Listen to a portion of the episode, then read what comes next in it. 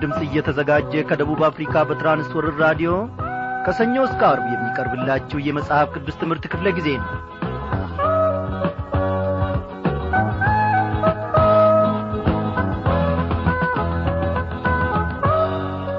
በጌታ የተወደዳችሁ ክብሯን አድማጮች እንደምን አመሻችሁ?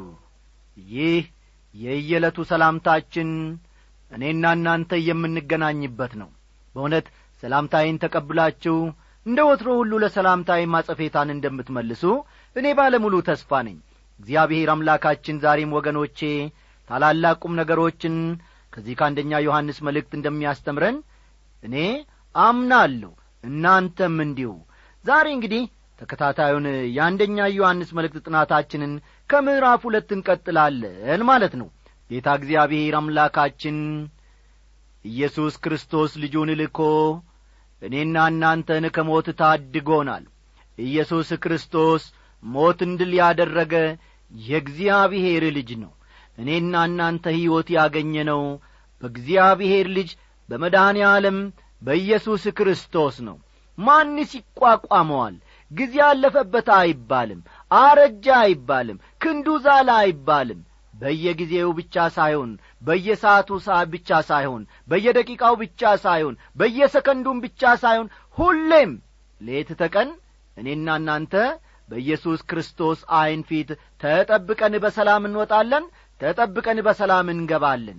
እግዚአብሔር ለዘላለም እየተመሰገነ ይሁን። ጠላት እንኳ ወጥመዱን ቢዘረጋብን በእርሱ ላይ ተረማምደን ደግሞ እንድናልፍ ኢየሱስ ክርስቶስ የመሸጋገሪያ ድልድያችን ሆኖልናል ስሙ ይክበር ይመስገን።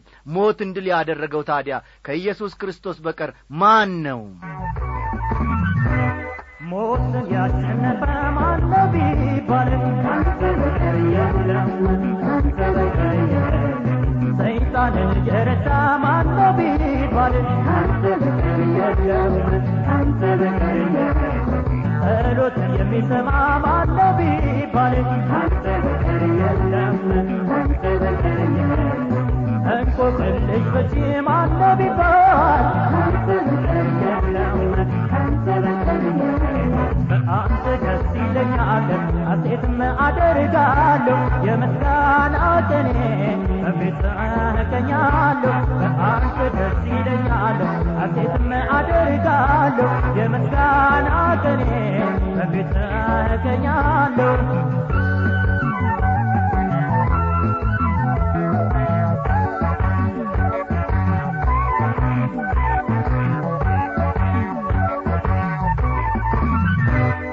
የመስኪኑ ወዳጅ ማነው ቢባልም ካንተ በቀር የለም ካንተ በቀር የለም የድሃ አደግ አባት በቀር የለም ታማኝ ካንተ በቀር የለም በጽድቅ የተሞላ ቢባልም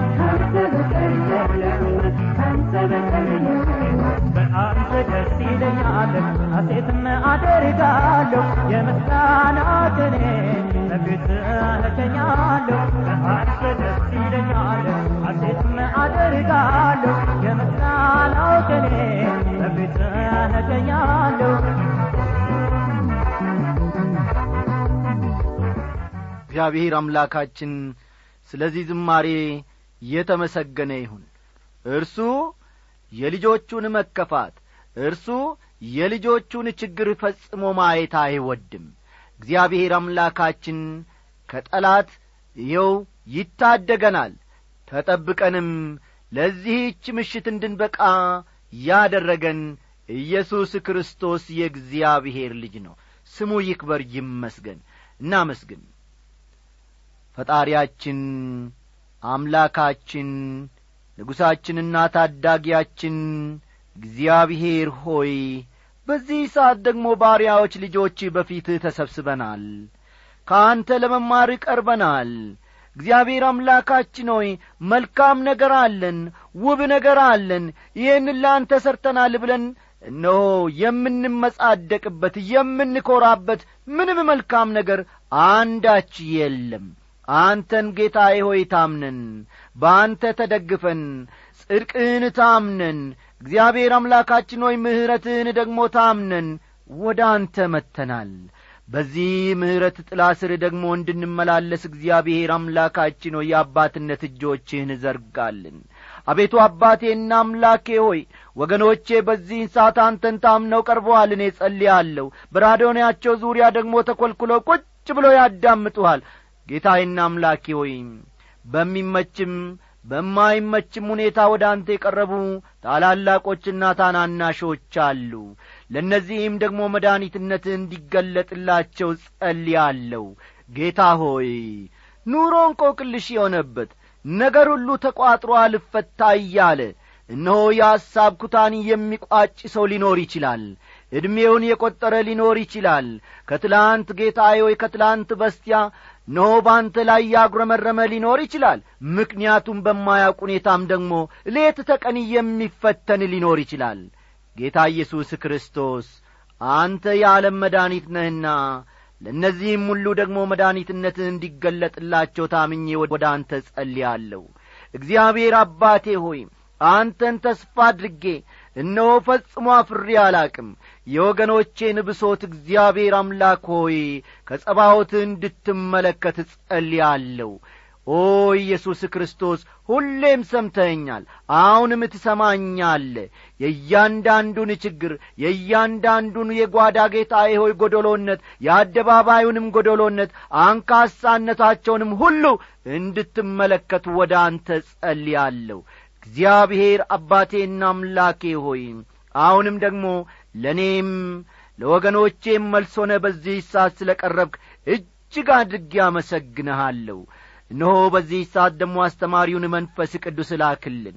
እግዚአብሔር አምላካችን ሆይ ለልባችን ተናገረን። ለሕይወት ዘመናችን የሚረባንን ቃል ያለ አንተነ ለሕይወት ዘመናችን ሁሉ የሚረባንን መንፈሳዊ ማድ ያለ አንተነ ጌታ ሆይ በዚህ ሰዓት በእውነት እያንዳንዳችንን መግበን። እኛ ምንም ነገር የለንም። እኛ ለአንተ ሥራ በቂ አይደለንም። እኛ ለአንተ ሥራ ብርቶች አይደለንም። ብርቱ የሆነውን ጌታ መንፈስ ቅዱስን ጌታ ሆይ በእኛ ላይ ጌታዬ ሆይ ጸጋይን አፍሰ እንድታበረታ እንለምንሃለን። ያለ አንተ ጌታዬ ሆይ የአንተን ዕውቀት የአንተን ሰማያዊ ምስጢር ፈጽሞ መፍታት የሚችል የለምና ሥጋና ደም እግዚአብሔር ሆይ በዚህ ስፍራ የከበረ ፈጽሞ አይሁን። ይህንን ሁሉ ደግሞ ስለ ሰማን ስለ ጸሎታችንም መልስ ስለ ሆንከን እጅግ እናመሰግንሃለን። በኢየሱስ ክርስቶስ ባከበርከው በአንድ ልጄ ስም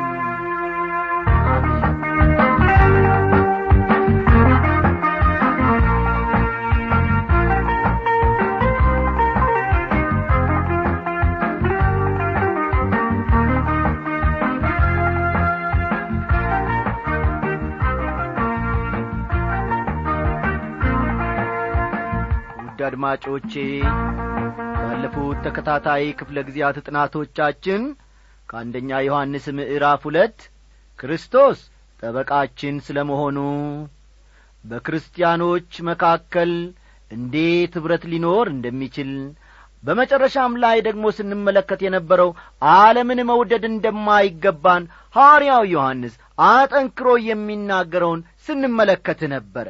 አዎ ወገኖቼ ክርስቲያኖች በጥንት ወንጌልን ተቀብለዋል እውነትንም አውቀዋል ስለሆነም ዮሐንስ ይህንን ደግሞ አስረግጦ ይጽፍላቸዋል። እውነትን እንዲያውቁ ሳይሆን በሁለት ዓላማ ነው የሚጽፍላቸው ብለናል።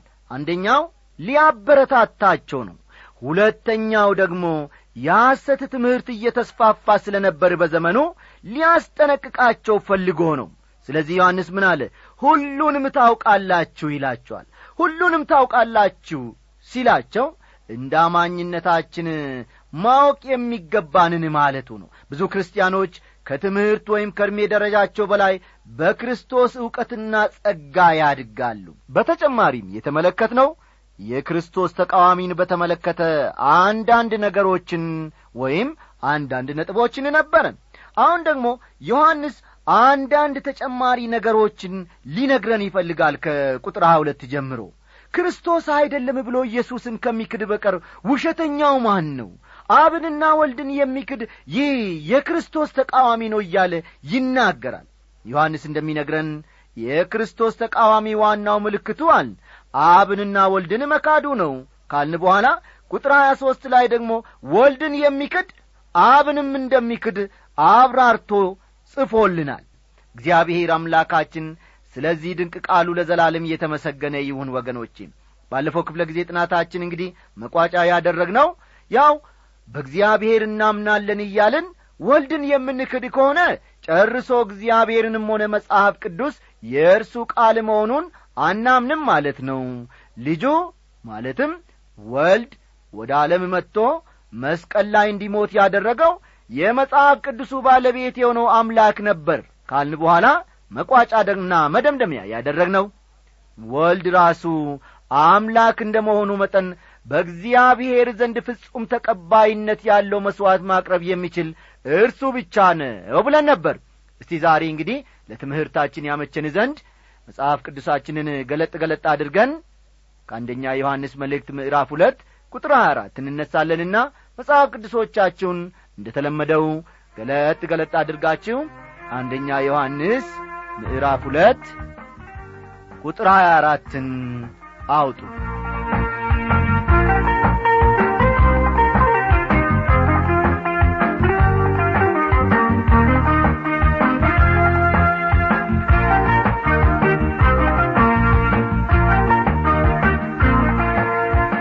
እናንተስ ከመጀመሪያ የሰማችሁት በእናንተ ጸንቶ ይኑር። ከመጀመሪያ እየሰማችሁት በእናንተ ቢኖር እናንተ ደግሞ በወልድና በአብ ትኖራላችሁ ይላል። ከመጀመሪያ የሰማችሁት ሲል ኢየሱስ በሥጋ ከተገለጠበት ጊዜ አንስቶ እስከ ሞቱና ትንሣኤው ድረስ ያለውን ማለቱ ነው። ስለ ሕይወትና ትምህርቱ ማለቱ ነው። እነዚህ ክርስቲያኖች ስለ እነዚህ ነገሮች ከመጀመሪያው አንስቶ ሲሰሙ ኖረዋል። ዮሐንስ የሚጽፍላቸውም ስለዚሁ ሲሰሙ ለኖሩት ጉዳይ እንጂ ስለ አዲስ ነገር አልነበረም ቁጥር ሀያ አምስትን ተመልከቱ እርሱም የሰጠን ተስፋ ይህ የዘላለም ሕይወት ነው ይላል። እግዚአብሔር የሚሰጠው የዘላለም ሕይወትን ነው። ነገ ወይም ከነገ ወዲያ የምንከስረው ወይም የምናጣው ከሆነ ቀድሞውኑ የዘላለም ሕይወት አልነበረም ማለት ነው። ወይም ደግሞ ቀድሞውኑ ከእግዚአብሔር የተቀበልነው አልነበረም ማለት ነው። ቁጥር ሀያ ስድስት ስለሚያስቷችሁ ሰዎች ይህን ጽፌላችኋለሁ ይላል። ዮሐንስ በነበረበት ጊዜ እንኳ አንዳንድ ሰዎች ጌታ ኢየሱስ ክርስቶስን ወይም የጌታ የኢየሱስ ክርስቶስን አምላክነት መካድ ጀምረው ነበር። እስቲ ተመልከቱ። የራሳቸው መካድ አልበቃ ብሎ ሌሎችንም እያሳቱ ነበር። ሐዋርያው ዮሐንስ ስለሚያስቷቸው ምን አድርጌላችኋለሁ ነው የሚለው? ይህን ጽፌላችኋለሁ ይላችኋል እነዚህ ሐሰተኞችን በተመለከተ እንግዲህ ይህንን ቃል አስረግጦ ወይም ይህንን መልእክት በደንብ እንዲያስቡት አድርጎ ይጽፍላቸዋል። ቁጥር ሀያ ሰባት እናንተስ ከእርሱ የተቀበላችሁት ቅባት በእናንተ ይኖራል ማንም ሊያስተምራችሁ አያስፈልጋችሁም። ነገር ግን የእርሱ ቅባት ስለ ሁሉ እንዲያስተምራችሁ እውነተኛም እንደሆነ ውሸትም እንዳልሆነ እናንተም እንዳልተማራችሁ በእርሱ ኑሩ ይላል። እዚህ ላይ ቅባት የሚለው ካሪዝማ ወይም ስጦታ ለማለት ነው። ተመልከቱ ቅባት የሚለው ካሪዝማ ወይም ስጦታ ለማለት ነው። አንዳንድ ሰባኪዎችን እናይና ገሌ እኮ የተቀባ ነው ወይም ደግሞ ወንድም ገሌ እኮ ካሪዝማ አለው እንላለን።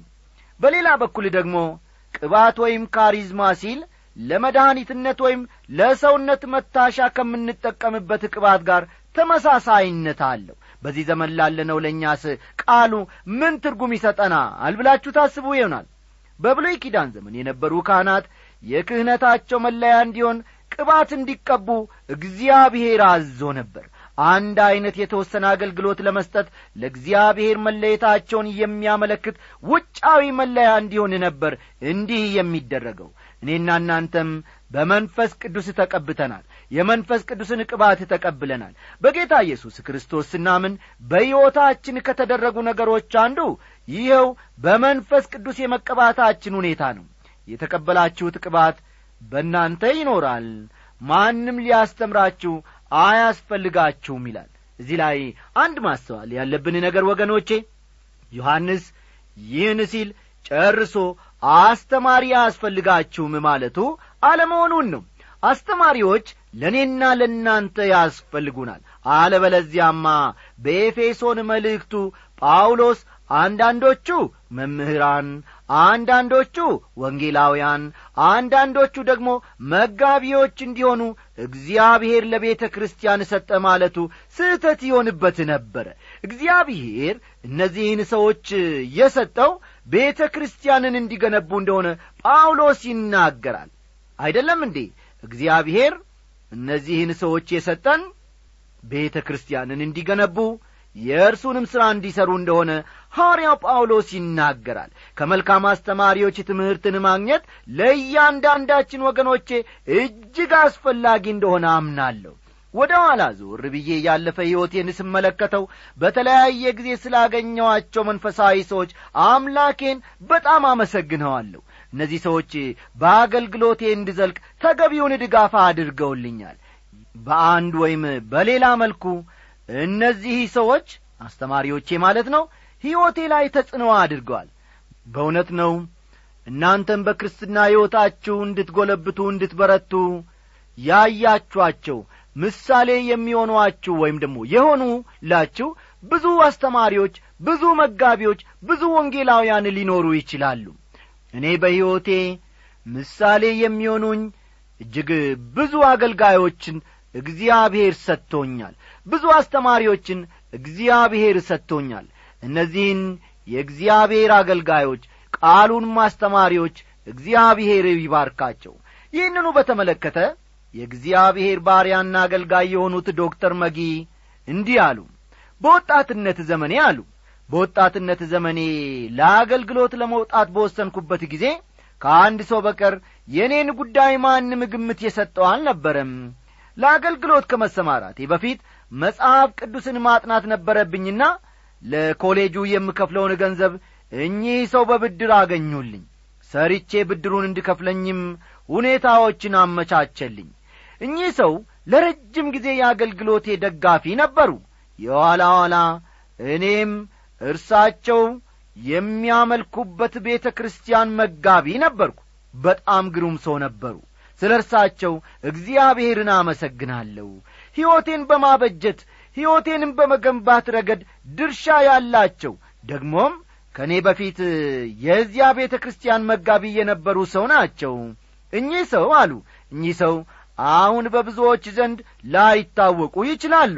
ይሁን እንጂ ከወቅቱ ታላላቅ ሰባኪዎች አንዱ ነበሩ አሉና ንግግራቸውን ሲቀጥሉ ሦስተኛው ሰው ደግሞ አሉ። ሦስተኛው ሰው ደግሞ የአንድ ትልቅና ዝነኛ የሥነ መለኮት ትምህርት ቤት መሥራችና ፕሬዝዳንት ነበሩ። የሕይወቴ አቅጣጫ የተለወጠው የእኚህን ታላቅ የእግዚአብሔር ሰው ስብከት በመስማቴ ነበር። ያኔ ለዘመናት ስፈልገው የነበረውን እውነት ነፍሴ አሁን አገኘች በማለት እኔም ሙሉ በሙሉ ራሴን ለአገልግሎት ሰጠው ካሉ በኋላ በአራተኛ ደረጃ የሚጠቅሷቸውን ሰው ሊነግሩን ንግግራቸውን ቀጠሉ። በአራተኛ ደረጃ ደግሞ አሉ። በአራተኛ ደረጃ ደግሞ የምጠቅስላችሁ ሰው ታላቅ አገልጋይ ከመሆናቸውም ባሻገር በከፍተኛ ደረጃ ምሁሩና ባለ ብሩህ አእምሮ የነበሩ ሰው ናቸው። ከዚህና ከዚያ ጥቅሶችን ወስደው ከመስበክ ይልቅ ተመልከቱ። ከዚህና ከዚያ ጥቅሶችን ወስደው ከመስበክ ይልቅ እኚህ ሰው ሙሉውን መጽሐፍ ማስተማርን ነበር የሚወዱት። ይህ በእኔ ሕይወትም ላይ ተጽዕኖ በማድረጉ እኔም ብሆን እያንዳንዱን መጽሐፍ ከዳር እስከ ዳር በማጥናትና በማስጠናት አምናለሁ። ስለ እነዚህ ሰዎች አምላኬን እጅግ አመሰግነዋለሁ ብሎ የመሰከሩልንን ፈጽሞ አልዘነጋውም። ስለ ሆነም ወገኖቼ ዮሐንስ አስተማሪዎች አያስፈልጉንም አይደለም የሚለው። ተመልከቱ ዮሐንስ ለእኔና ለእናንተ አስተማሪዎች አያስፈልጉንም እያለ አይደለም። ይልቁንም ለእያንዳንዱ ክርስቲያን በጣም አስፈላጊ ስለሆነ ነገር ይናገራል። ከእርሱ የተቀበላችሁት ቅባት ይላል። ከመንፈስ ቅዱስ አገልግሎቶች አንዱ እኛን ማስተማር ነው ታላቁ መምህራችን ጌታ ኢየሱስ ክርስቶስ ሲናገር አብ በስሜ የሚልከው ግን መንፈስ ቅዱስ የሆነው አጽናኝ እርሱ ሁሉን ያስተምራችኋል። እኔም የነገርኳችሁን ሁሉ ያሳስባችኋል አለ። ዮሐንስ አሥራ አራት ቁጥር ሀያ ስድስት ነገር ግን የእርሱ ቅባት ስለ ሁሉ እንደሚያስተምራችሁ እውነተኛም እንደሆነ ውሸትም እንዳልሆነ እናንተንም እንዳስተማራችሁ በርሱ ኑሩ እውነቱን መረዳት የምትችሉበት ቅባት ተሰጥቷችኋል ምክንያቱም ለፍጥረታዊ ሰው የእግዚአብሔር መንፈስ ነገር ሞኝነት ስለሆነ አይቀበለውም። በመንፈስ የሚመረምር ስለሆነ ሊቀበለው አይችልም ይላል አንደኛ ቆሮንቶስ ምዕራፍ ሁለት ቁጥር አሥራ አራት። ሐዋርያው ጳውሎስም ዐይን ያላየችው ጆሮም ያልሰማው በሰውም ልብ ያልታሰበው እግዚአብሔር ለሚወዱት ያዘጋጀው ለእኛ እግዚአብሔር በመንፈሱ በኩል ገለጠው ይላል አንደኛ ቆሮንቶስ ምዕራፍ ሁለት ከቁጥር ዘጠኝ እስከ አስር። ይህ ለአማኞች ሁሉ የተሰጠ የመንፈስ ቅዱስ ቅባት ነው። አማኞች የእግዚአብሔርን ቃል እንዲያነቡና እንዲያጠኑ የምናበረታታውም በዚህ ምክንያት ነው። ብዙ ጊዜ የምጠቅስላችሁ የእግዚአብሔር ባሪያ የሆኑት ዶክተር መጊ በአንድ ወቅት እንዲህ ሲሉ ተናገሩ። በቅርቡ አሉ በቅርቡ ከአንዲት የሬዲዮ ፕሮግራሜን በካሴት ከቀዳች በኋላ ደግማ ደጋግማ ከምትሰማ እህት ደብዳቤ ደርሶኛል ይህቺ ሴት የማቀርባቸውን ጥቅሶች ሁሉ ከመጽሐፍ ቅዱስ ጋር የማመሳከር ልማድ ነበራት። አንድ ቀን በድንገት መንፈሳዊ ዐይኖቿ ተከፈቱና ከዚህ በፊት አይታ በማታውቀው ሁኔታ ጌታ ኢየሱስ ክርስቶስን ማየት ቻለች። ምክንያቱ ምን ይመስላችኋል? ሲሉ ጠየቁ። ምክንያቱማ አል ምክንያቱማ የመንፈስ ቅዱስን ቅባት መቀበሏ ነው ስንል መለስንላቸው።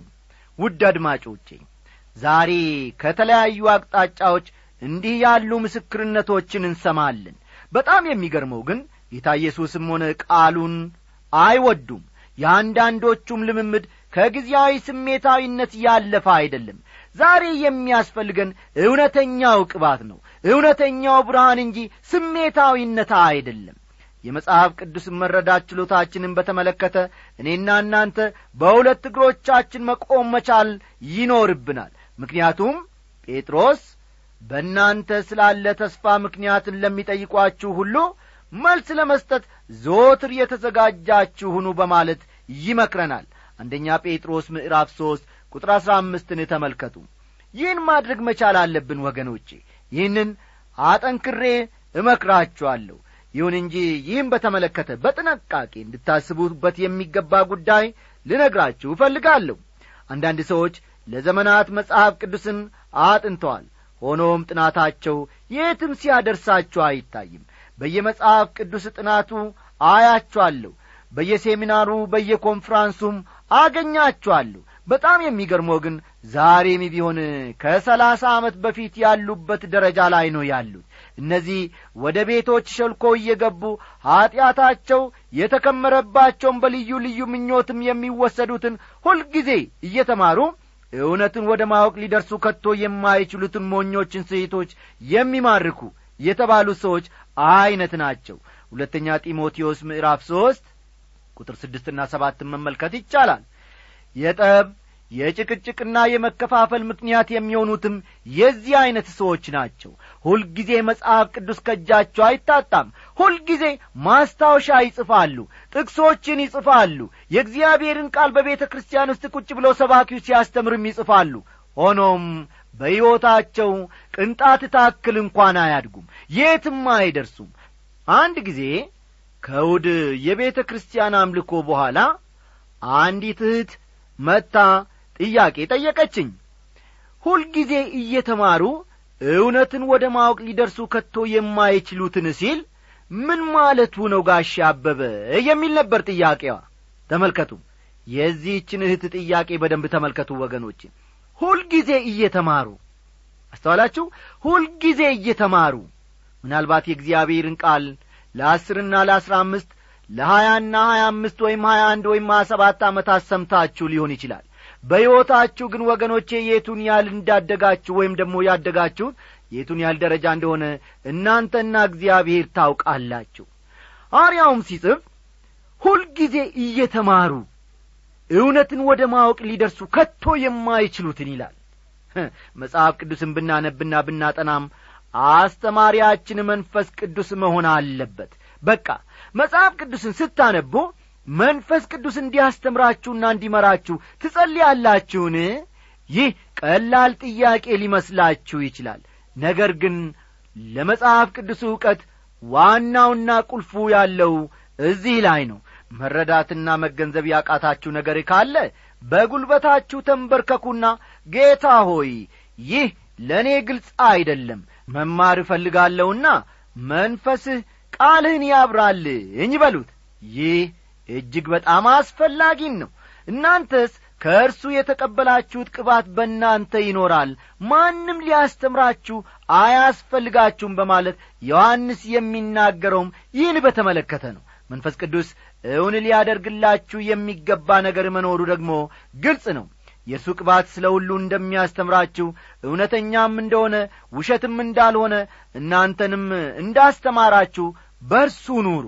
ጌታ ኢየሱስ ክርስቶስ ሐሰተኞች ክርስቶሶችና ሐሰተኞች ነቢያት ይነሳሉና ቢቻላቸውስ የተመረጡትን እንኳ እስኪያስቱ ድረስ ታላላቅ ምልክትና ድንቅን ያሳያሉ አለ።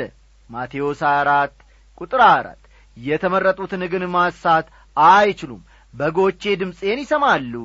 ባለው መሠረት በእውነት የእርሱ የሆኑ ሁሉ ለቃሉ ቅድሚያና ትኩረት ይሰጣሉ። ዮሐንስ ምዕራፍ አስር ቁጥር ሀያ ሰባት የእግዚአብሔር ልጆች ሐሰተኛ ነቢያትን አይከተሉም። ምክንያቱም ድምፁን ይሰማሉ አስተማሪያቸውን መንፈስ ቅዱስ ነው። ስለዚህ ወገኖቼ ሆይ አሁን ይህን እያደመጣችሁ እያለ እንኳ ይህ ሰው የሚያስተምረው እውነት ነውን? ከሆነ ቃሉን በልቤ አትምልኝ ቃሉን እውን አድርግልኝ በማለት መንፈስ ቅዱስን ጠይቁት። እውነቴን ነው የምላችሁ በዚህን ሰዓት የእግዚአብሔርን ቃል በመማርና በማድመጥ ላይ ያላችሁ ወገኖች አበበ የሚያስተምረው ቃል እውነት ካንተ ነውን? ካንተ ከሆነ ደግሞ ቃሉን በልቤ አትምልኝ እግዚአብሔር ሆይ ቃሉን እውን አድርግልኝ በማለት መንፈስ ቅዱስን ጠይቁት። ጌታ መንፈስ ቅዱስም ደግሞ ይረዳችኋል ቁጥር ሀያ ስምንት። አሁንም ልጆች ሆይ በሚገለጥበት ጊዜ እምነት እንዲሆንልን በመምጣቱም በርሱ ፊት እንዳናፍር በርሱ ኑሩ ይለናል። በርሱ ኑሩ ሲል ዮሐንስ ከጌታ ጋር ስላለን ኅብረት እየተናገረ ነው። በጌታ ኢየሱስ ክርስቶስ መኖር ማለት ከእርሱ ጋር ኅብረት ማድረግ ማለት ነው። በሌላ አነጋገር ዮሐንስ ከእርሱ ጋር ኅብረት አላችሁ በዚህ ኅብረታችሁ ዝለቁበት ወደ ፊት ቀጥሉበት ለማለት ነው ይህን የሚለው። በሚገለጥበት ጊዜ ይላል እርግጥ ነው የመንፈስ ቅዱስን ቅባት ተቀብለናል ከመንፈስ ቅዱስም ተምረናል። ያም ሆኖ ግን ክርስቶስ መቼ እንደሚመጣ አናውቅም። ስለዚህ በሚገለጥበት ጊዜ እምነት እንዲሆንልን በመምጣቱም በርሱ ፊት እንዳናፍር በርሱ ኑሩ ይለናል። ክርስቲያን ከኢየሱስ ዳግም ምጻት አንጻር ነው መኖር ያለበት። ይህም በተመለከተ ጨርሶ መዘናጋት የለብንም። የዛሬውን ሕይወት ልክ ክርስቶስ ነገ ይመጣል የተባለ ያክል ልንኖረው ይገባናል በበኩሌ የጌታ መምጣት በጣም ቅርብ እንደሆነ አምናለሁ። ስለዚህም ዛሬ የሰጠኝን አገልግሎት በትጋት መፈጸም እፈልጋለሁ ወገኖቼ። ወገኖቼ አንድ ቀን ሁላችንም በክርስቶስ ወንበር ፊት ለፍርድ እንቀርባለን። የአሁኑ ሕይወታችንንም ከዚህ እውነት አኳያ መመልከት አለብን። ጻዲቅ እንደሆነ ካወቃችሁ ጽድቅን የሚያደርግ ሁሉ ከእርሱ እንደ ተወለደ እወቁ ይላል ቁጥር ሀያ ዘጠኝ። ይህ የነገሩ ፍጻሜና መደምደሚያ ነው ነገሩ እውነት ወይም ሐሰት የመሆኑ መለኪያ ነው። የመጨረሻ መለኪያ ሚዛኑ የእግዚአብሔር ቃል ነው። እዚህ ላይ ዮሐንስ የእግዚአብሔር ልጆች አባቶቻቸውን ይመስላሉ ነው የሚለን። ሕይወታቸው የአባታቸውን ማንነት ያሳየናል ነው የሚለው። አባታቸውን ካልመሰሉ ደግሞ የአባታቸው አይደሉም የዲያብሎስ ናቸው ማለቱ ነው። የእኛስ ሕይወት የማንን ይመስላል